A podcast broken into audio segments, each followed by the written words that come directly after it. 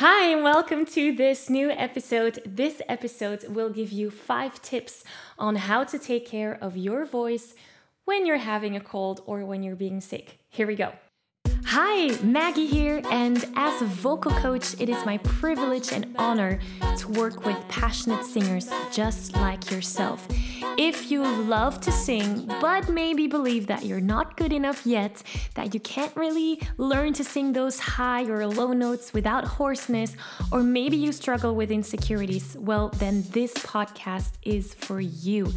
During our time here together, you'll get tips, tricks, and motivation to grow as a singer, develop your voice, and make your big singing dreams come true. So, ready to take your singing to the next level? Let's go. Hey, here's just a little note before we continue. As you know, we have a YouTube channel called The Singing Insiders. If you want to see the video version of this episode, please head on over to YouTube, type in Singing Insiders, and watch the video there. This is the audio recording of that video, but if you need any image, then go over to YouTube. Hi there, welcome back. In this episode, you're going to have five ways or five tips that will help you of taking care of your voice when being sick or when you have a cold. We've all been there, and uh, this episode is designed to help you with that. So, before we dive into it, I do want to go over some of the mistakes that many, many beginner singers make, and maybe that's you as well. Once you notice that you're making these mistakes, you can do something about it. The first one is many beginner singers don't notice the boundaries of their voices, and that can cause hoarseness. Let me explain. We have very little pain receptors on our voice, and so oftentimes we tend to cross that boundary between my voice can handle it and then oh no i'm hoarse and now i can't sing anymore. So it's very hard to feel where that boundary is and beginner singers are not aware of where that boundary is at all and they just cross it really easily which ends up with a lot of hoarseness maybe even throat pain we don't want to get there, right?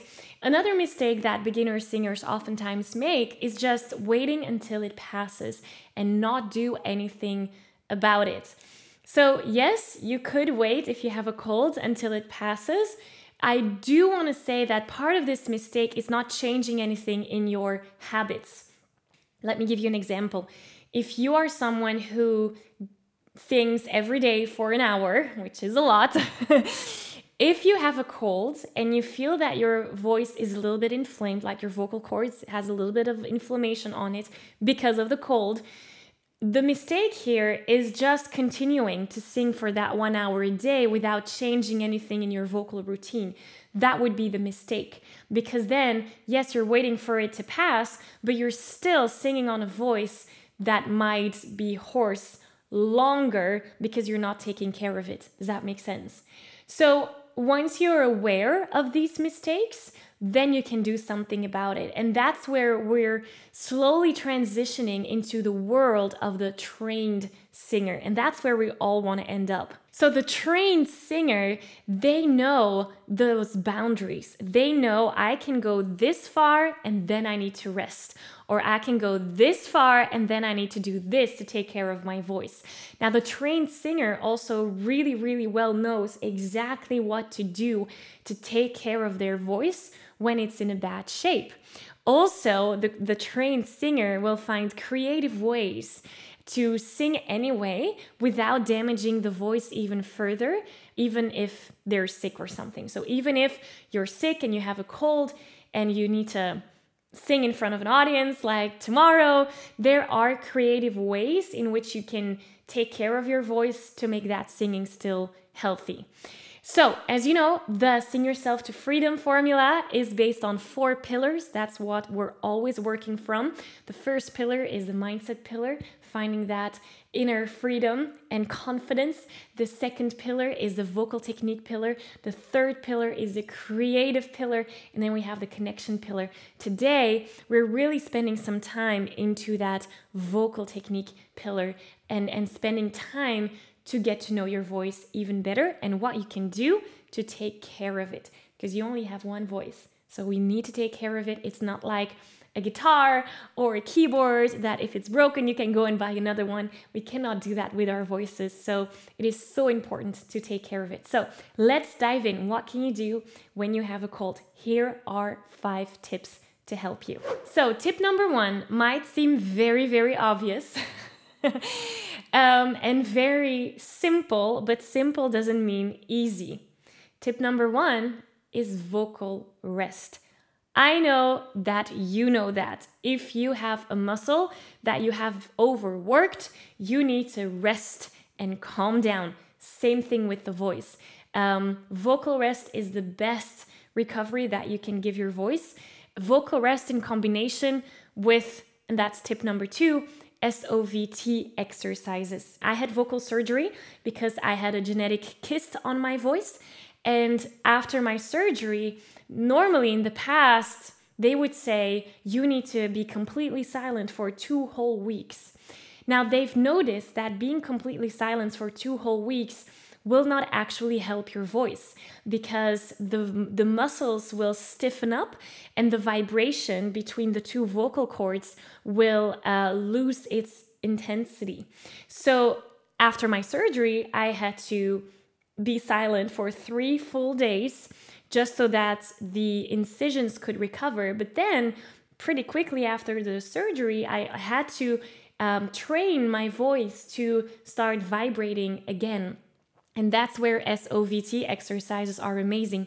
So, if you have a cold and you feel that hoarseness, do some of those SOVT exercises to promote that vibration of the vocal cords, and that will help you to get the swelling down. Because, yes, when you're cold or when you're hoarse, your vocal cords will swell up a little bit. And because they're swollen, they cannot close fully, and that's what makes it that hoarse sound. And so having those SOVT exercises will help you decrease that swelling. Now the question becomes, oh Maggie, I love that idea of SOVT exercises, but what are those? Good question. So, an SOVT exercise is pretty simple. Basically, it's just um, making sounds with your voice that includes back pressure. Let me explain. I'm singing or I'm talking, so I have air coming from my lungs to the world outside of my mouth, right? When I'm doing lip trills, or when I'm doing it on a v, or when I'm singing on a straw, there is still air coming from my mouth out. And then because my lips are trilling, or because I'm doing a v sound, or because I'm singing on a straw, there's a little bit of air coming back in. So you have air going out, air coming back in. And so these two streams of air they meet each other and my vocal cords are right in between there. And that's what gives them this beautiful massage that helps to get the swelling down. So exercises on a brrr, singing on a straw and i do recommend one. You can find it in the description here below. This is the one. An amazing amazing tool. Um, anyway that's tip number two. So first vocal rest and then tip number two combine that vocal rest with SOVT exercises. That brings us to tip number three, which is hydrating the voice. This is so important. So many people think I need to drink a lot of water and that will hydrate my voice. That's partially true. It's uh, definitely good to drink like one liter and a half or two liter water um, a day. Uh, know that it doesn't make sense to drink when you're singing. You actually need to drink the water beforehand because the water will not hit your vocal cords. Otherwise, we would be dead because the water will hit our lungs. The water goes through our esophagus into our stomach. And then from our stomach, it will hydrate the vocal cords. It's going through the whole of our body. And then from the inside, it will hydrate the vocal cords. So you do need to drink some water before you're going to sing. Water is amazing. Another way to hydrate your voice is steaming. So put some water and boil it, then put it in a little like um, vase or something or like a little recipient. With a towel over your head you can just hang above that recipient and inhale the steam. Uh, some people want to put essential oils in there. I wouldn't recommend that because it dries it out as well and we don't want to have any dryness. We want to hydrate. So steaming is a good one. Nebulizing is also a good one. The difference between nebulizing and steaming steaming is done with water with hot water that you inhale, and the droplets of the steam are pretty big. So, not all the droplets will actually hit the cords. So, the idea when you're drinking water, it hydrates from the inside. When you are steaming, it hydrates from the outside. Does that make sense? So, nebulizing, the droplets are much smaller. I love the Vocal Mist nebulizer and it's done with a 0.9% saline solution, which is the thing our cords are made up of. So that's the big difference between the two. Again, I could go in and do a whole episode about this, but this is what I would recommend drinking water, steaming, nebulizing to hydrate the voice. All right, that brings us to tip number four, which is also a pretty obvious one, but maybe, you know, some, some beginner singers don't know. No whispering and no shouting. Whispering is actually even worse than shouting. We don't want to do that because when we whisper, our vocal cords are not together anymore. They're actually vibrating um, like away from each other. And then you have air passing through, drying out the vocal cords. And again, we don't want to have dry cords, we want to have nice hydrated cords. So, no whispering and definitely no shouting because then the cords come too aggressively together and we don't want to have that either. And then, tip number five, the most obvious one if you do have to sing and you feel that your voice is not 100% healthy, please, please, please be mindful and use the vocal techniques that you have developed throughout your singing journey because the vocal techniques really are kind of like a parachute that can help you in these tough times.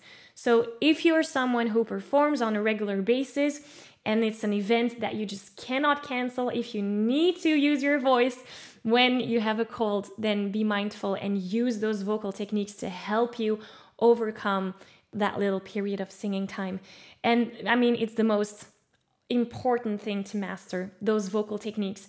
These are like the how can I say? So in a car, you have the airbag. The vocal techniques when singing is the airbag. It protects you from things. It protects you from straining your voice. It protects you from crossing that boundary and, and, and feeling even more hoarseness. So use your vocal technique. Um, so I have a training on the most important vocal technique to master to really sing high notes without any tension and make your vocal color beautiful. And that free training, you can sign up for it. I will link to it in the description here below. Um, that would be the first step to start. If you really want to master vocal technique, I would really, really encourage you to start with that one vocal technique in that training. So let me recap one, vocal rest. Two, use SOVT exercises. Three, hydrate the voice. Four, no screaming or no whispering. And five, use the right vocal techniques. If you don't know where to start, start with my free training. I link to it in the description here below so that you can get started. So, again, thank you for having been here this week, and I can't wait to see you again next week. Bye. I'm giving you a virtual high five. Wow, that was amazing. Was it just me or did that go by way too fast? Now, if you don't want to stop here and you want more singing tips, tricks, and exercises, head on over to www.singinginsiders.com. Also, if you liked and valued this episode, be sure to subscribe to this show, share it with your friends, and leave a review so that we can reach even more singers and spread the power of singing. So, thank you for being here. Thank you for your enthusiasm and support. And I look forward to see you here again soon. Bye.